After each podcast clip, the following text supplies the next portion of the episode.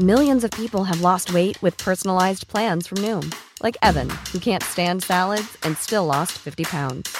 Salads, generally, for most people, are the easy button, right? For me, that wasn't an option.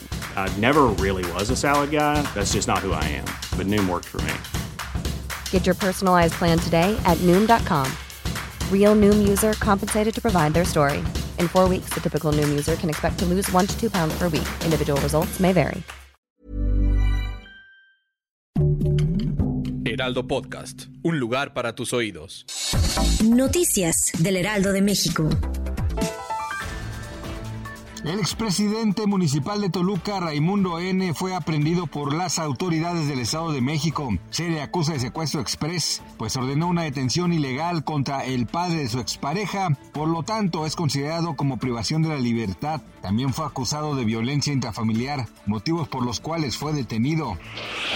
El Gabinete de Seguridad Mexicano, dirigido por la secretaria Rosa Isela Rodríguez, tendrá un encuentro del día de hoy con sus similares de Estados Unidos. La reunión será en el estado de Washington y se tocarán temas como la crisis migratoria, combate al narcotráfico, fentanilo e inseguridad.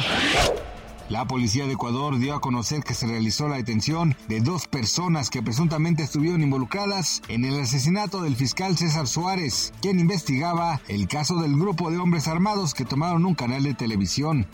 Paulina Bremer, hija del empresario Carlos Bremer, quien falleció hace unas semanas, ya a conocer que el cantante Luis Miguel mantiene un acercamiento con la familia después de la muerte del empresario, especialmente con Adriana Ibarra, viuda de Carlos Bremer. Paulina comentó que su padre era un gran amigo del Sol de México y que siempre habló muy bien de él.